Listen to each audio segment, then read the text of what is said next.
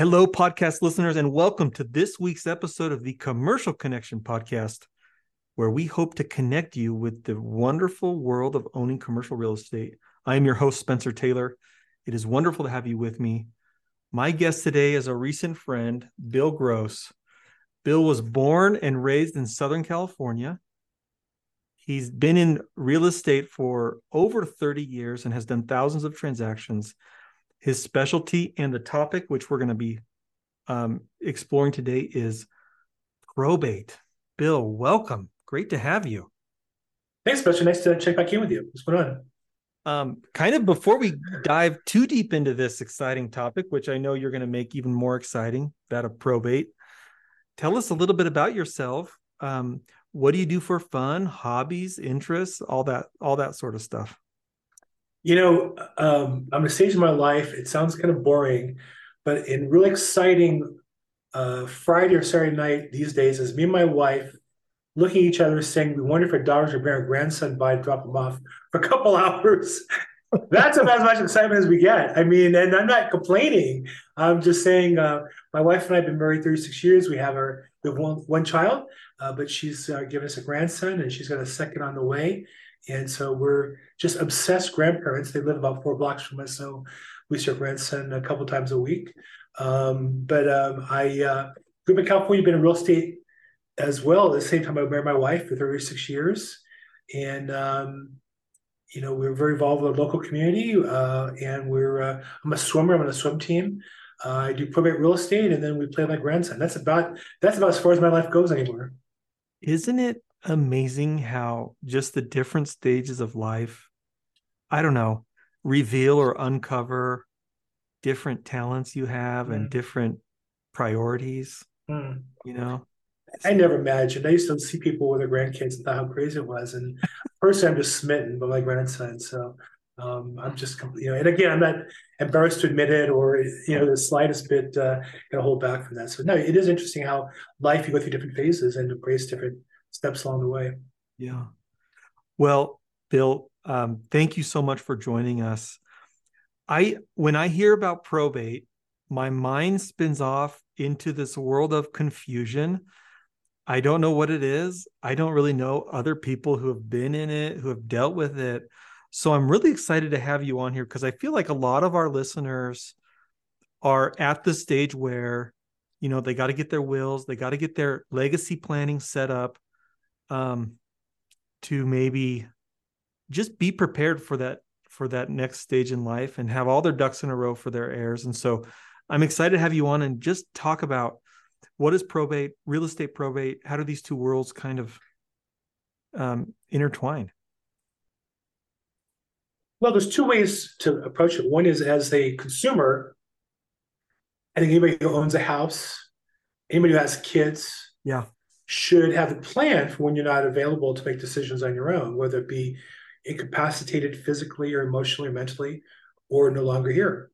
And you know, simple example, in my case, we have one child. My wife and I live nearby, but my son-in-law, he, his parents, you know, what would happen? God forbid if something happened to my daughter and son-in-law, you know, who would raise them? And what you don't want is a conflict. What you don't want is both sides of the lawyer up and fight over it. It happens a lot.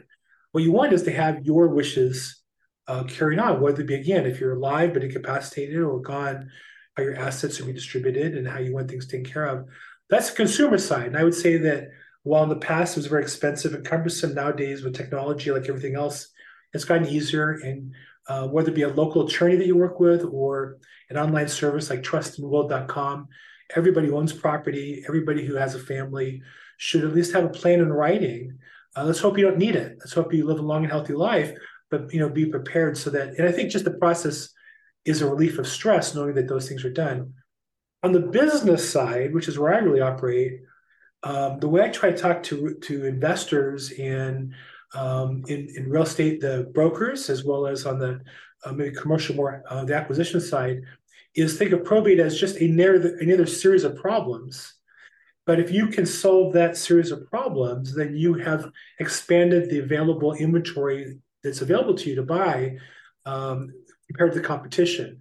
I think every every company that's um, you know syndicating or building a portfolio or you know, buying for their own or buying for clients, um, will say, gee, there's enough properties, or we offer a lot of properties, but there's properties they don't get to because of some legal entanglement or some challenge. And oftentimes the problem is resolved through the probate process. And so what I do is work with real estate brokers and agents and families and investors when they find a property they want that has a probate related problem to help them unlock that problem.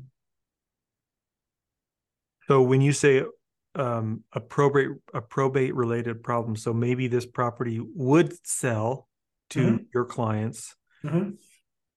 if everything was resolved mm-hmm. Within the probate. And and real quick, define for us what is probate, what happens in probate, kind mm-hmm. of why is that a a uh, a web of um, challenges. So probate is, is a term I use that encompasses the whole genre of transition of property from one person to the next, usually by death. So mom and dad die, and they leave the property to the kids. How does that happen? Well, sometimes it's by the deed. Sometimes the plan ahead is by an estate plan or, or a trust. Yeah. But sometimes they don't have a plan. What I would say is if you don't have a plan, the state has a plan for you. It's a lot like the uh, uh, Department of Motor Vehicles. It's just not as consumer friendly. And, uh, and usually, if you're in California, that scares the heck out of people. I don't know what's like in Utah, but most states, that's a scary proposition to go to the state and have them transfer title.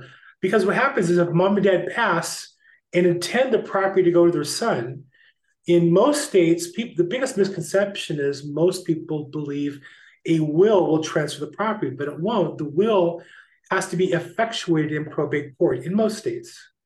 And so you have this will go, oh, I'm, I'm entitled to this property, I'm going to sell it.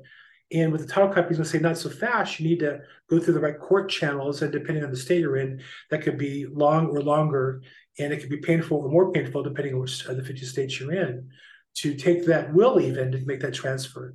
And then there's sometimes cases where people don't understand the implications, like um, you know, people you know die and um, uh, there's a lawsuit and there's a probate that maybe they don't have any assets, but you create a probate so that the because a, a person who's passed can't sue, but an estate can sue somebody. Uh, mm-hmm. and they win the judgment. Now they have access to a property. but The property is not titled the name of a person, it's named in the estate, which is a probate. So I work with different attorneys on um, estates where there's a lawsuit or class action suit, and they get paid and they and they maybe have a judgment they collect on a property, but how do you transfer that to the suit? And then I think another common case is acquisitions teams will find a property and they're ready to close, and they'll find out well the property was owned by grandma and grandpa and they gave it to four kids, but all of a sudden out of the blue a fifth kid pops up or a prior marriage pops up, or uh, and then all of a sudden now how do you transfer title to that last person? What looks like a title problem is solved through probate quite often.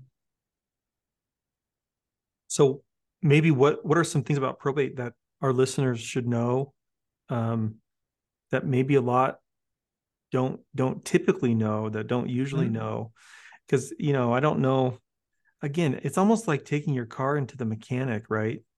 That mechanic knows a lot more about your car than you do in terms of what's under the hood. There's there's a lot of something called maybe information asymmetry where knowledge and knowledge of the process is held by just a few people and all of us kind of on the outside don't really know how to navigate this. So help us how do we avoid how do we avoid this? Tips on just kind of maybe navigating through the probate process you know i find most customers are dissatisfied when they hire an attorney to resolve things like this and my experience about 90% one reason why is what you say the asymmetry of, of information they feel like the attorney has all the control and they don't really know even to ask questions. They don't feel comfortable asking them. So oftentimes I'm the third person you could ask. In many states, I can actually look at the case, look at the documents. I don't give legal advice, but I can look at the procedures and I can doc- look at the documents and tell you where you are. Oftentimes, or what questions to ask the attorney. And so oftentimes people are scared to ask, and I can say, well, look, this doesn't appear to have been filed and it needs to be filed. Ask them if they filed it and it's not showing up, or ask them when to plan on filing it. And so I think I think you you make a good point. But you know, what I always tell people is the laws are written in English. You know, behind me I have the probate code. It's a blue book back there. It's all in English. It's not that complicated. Uh, in fact, most attorneys, most who are eligible to practice on various states, have not even cracked the paragraphs on probate since they got their license. Uh, but they're entitled to by law to brush up on it and deal with it.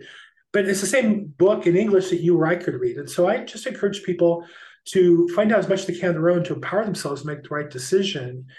Too often I find people say, Oh, I have a problem. I need a, a referral to an attorney. And the attorney might be a great person.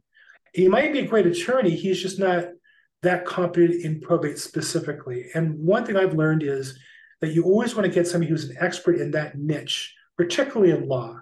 There's a big difference between a probate attorney and a standard attorney who can dabble in probate, or a landlord eviction attorney versus a tenant defense attorney. Those are two different animals entirely. And so uh, your point is well taken, but I do think my goal, I tell people, look, if you have a problem with a case or, or, or a property looking to, to purchase or sell, uh, call me. I'd be glad to walk you through as best I can or direct you to somebody who can give you an answer um, efficiently.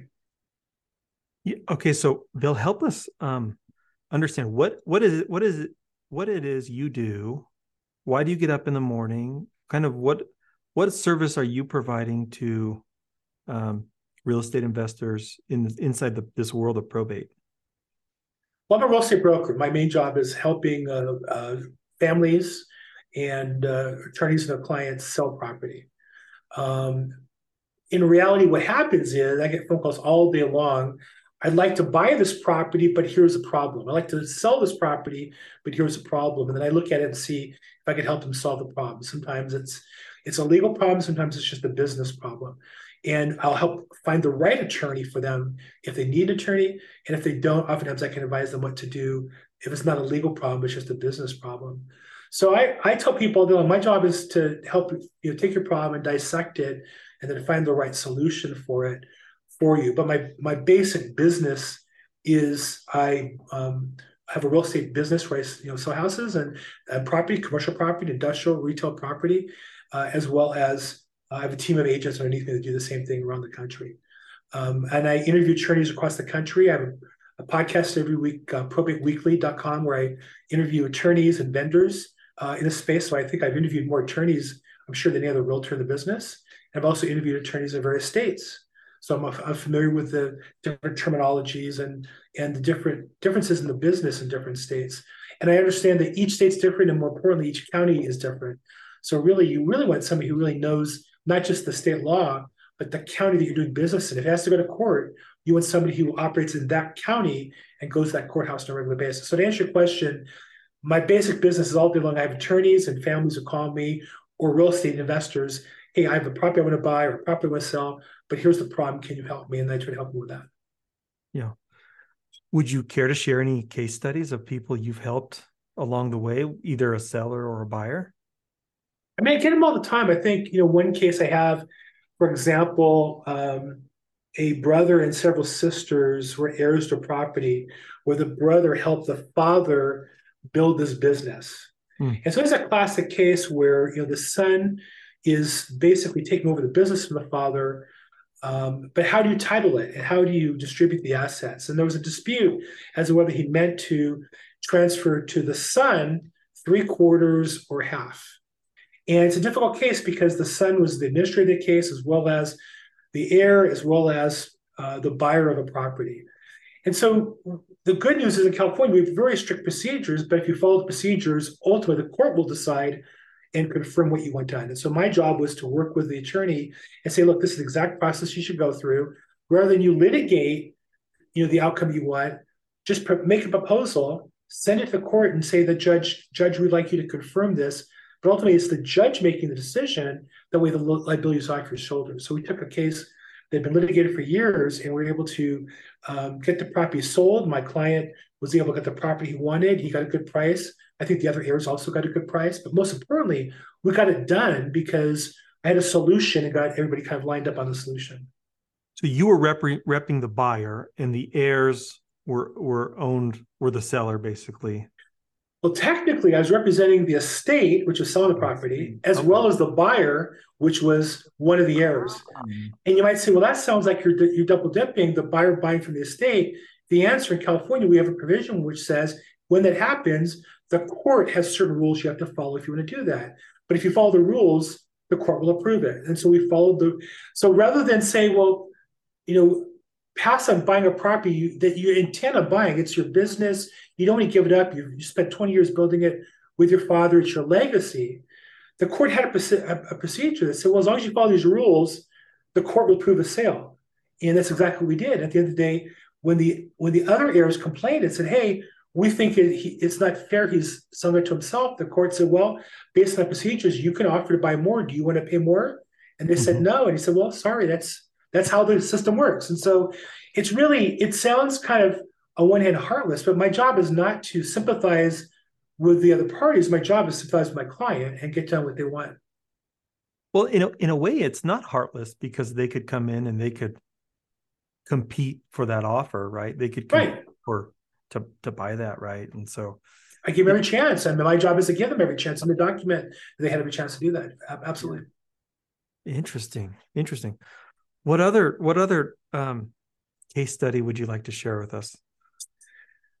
Well, gosh, there's a lot. You know, uh, one. Uh, uh, you know, I think I think the one thing I would say is, yeah, I work with attorneys. My best clients are attorneys, but my best clients are the top five or ten percent that are really good. The other nine percent, like real estate agents, I think, are not good, and will tell their clients things that aren't true. I think that as a general rule, attorneys are people who sound like they know what they're talking about when they know nothing about what they're speaking.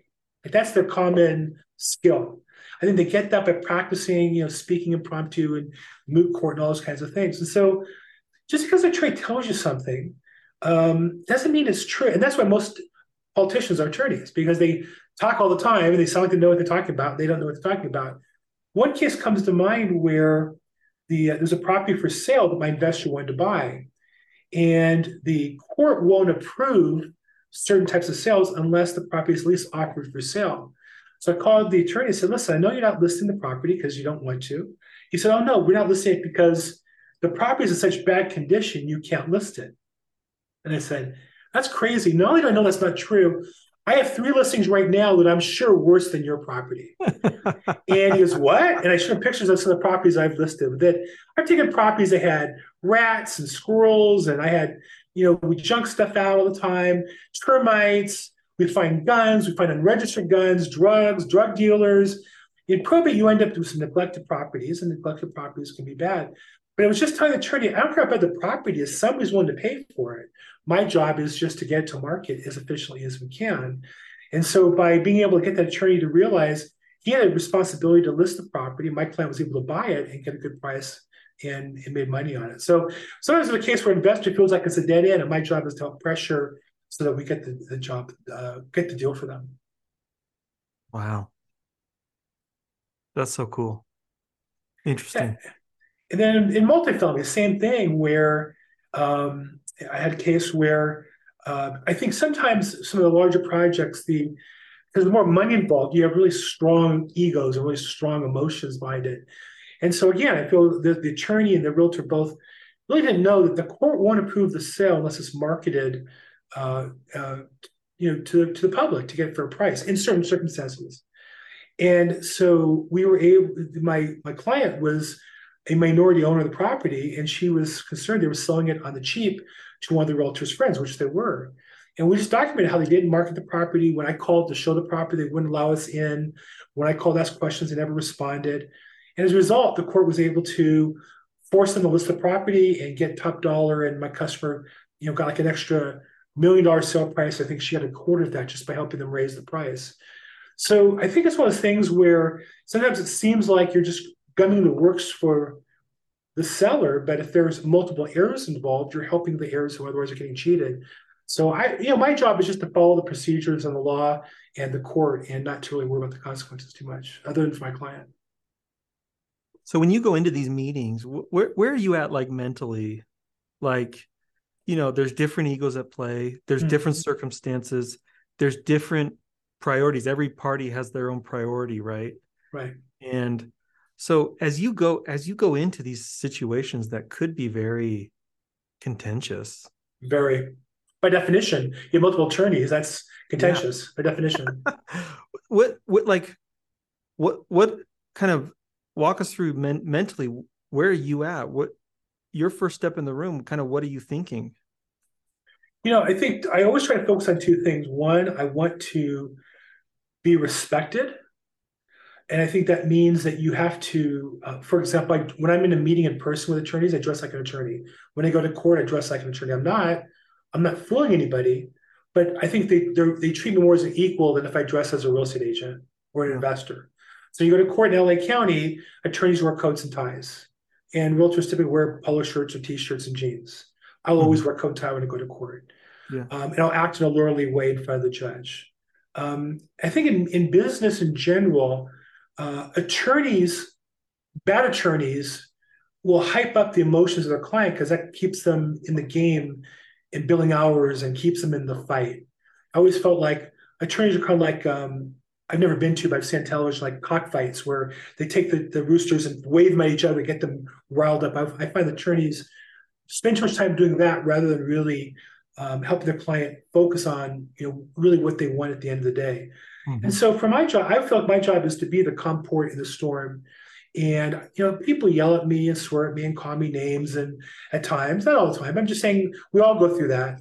But I really would focus on being as unemotional as possible because it's a very emotionally charged matter. This is mom or dad passed and left the property and they feel entitled, and you're not going to convince them otherwise. You, you're just yeah. not uh, so it's not my job to change their mind. It's just my job to do my job, and I really do my best to try to keep my emotions out of it. And and um, and I also think listening a lot and paying attention.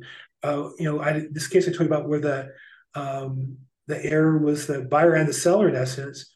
You know, I was watching the attorney kind of arguing with the judge, and we went out at a break, and I said to my attorney uh, client and, and the client, I said, "This guy's lost the judge's support. He's he's arguing with the judge. You never argue with a judge. You respectfully ask, present your argument to a judge. Yeah. An attorney should never be seen as arguing with a judge. And I, I see realtors do it, investors do it. And I always feel like once you start down the path, you've lost because it's not your it's not their job to argue with you. They're the judge. The judge your decision, yes or no. So to answer your question, I think my my rule is, and I just got the phone now with a lady who it's a three hundred thousand dollar mobile home, and she has a disabled sister who's the other heir, and she's got all kinds of emotional problems. And every time I talk to her, she's very hyped up. It's my job to be calm and to listen and to let her vent a little bit. And um, that's why I can do on the computer because I can listen to her and get some work done while she's venting a little bit. But my job is to be the calm point in the storm for her in her life. So I do that, you know, with people all day long. So if you if you were and just kind of as we're wrapping up here, uh, kind of what tips would you give to um, maybe the owner that's about to pass mm. and it's it's about to be willed you know at his passing to his heirs mm. what tips would you give that owner and then what tips would you give the heir as you know they just found out that their parents passed and they're going to be possibly you know willed uh, or and, and inherit a, a, piece of property kind of what what tips would you give both of that both sides of that coin well on the the if you think you're passing or you, maybe if you don't know if you're going to pass tomorrow night and yeah. now is due you should have a plan in place. Yeah okay. And i'm saying? At a minimum have a plan in place for how you want things handled uh, both in terms of medical decisions as well as financial decisions before you start. And that way you do the best job possible. Now the truth is anybody can sue anybody for anything.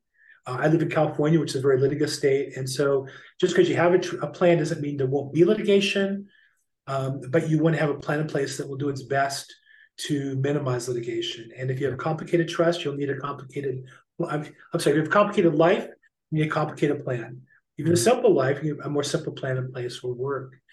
Um, so I would just say, just make sure you have a competent plan in place, appropriate for your assets, appropriate for the com- complexity of your life, and update it every few years because the law does change and you want to make sure you haven't forgot something or something didn't change that you lost out on. And for an heir, you know, I think oftentimes they don't realize the rights they do have. I can only speak to California, but if you are an heir or should be an heir in a trust, if you let's say you're, you're a child, you might be written out of the trust, but you're entitled to be notified of that. And so I would always say, uh, you get an attorney to protect your your your rights on property, the ownership is public record. Get the public record of the vesting of the property, look for deeds recorded and or order preliminary title report so you can see how the property is deeded because oftentimes a property might they might have a trust. You know a trust is like a safe deposit box. People get them but then they don't put the property in the trust. And mm-hmm. in california we have a process where you can after the fact put it in the trust. Most states don't but at least you want to know is the property in the trust or not?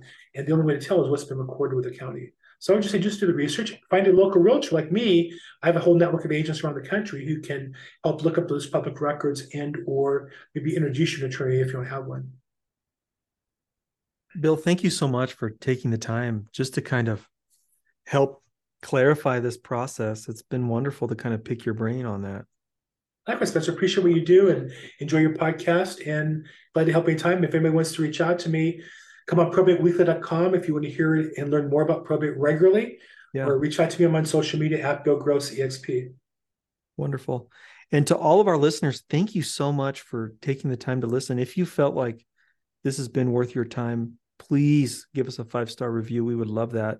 And also send this recording to a friend or neighbor who could use this. And Bill, I'm sure you could take calls from anywhere in the country and mm-hmm. answer answer questions. So appreciate that. And so to all of our listeners, until next time, have a good day.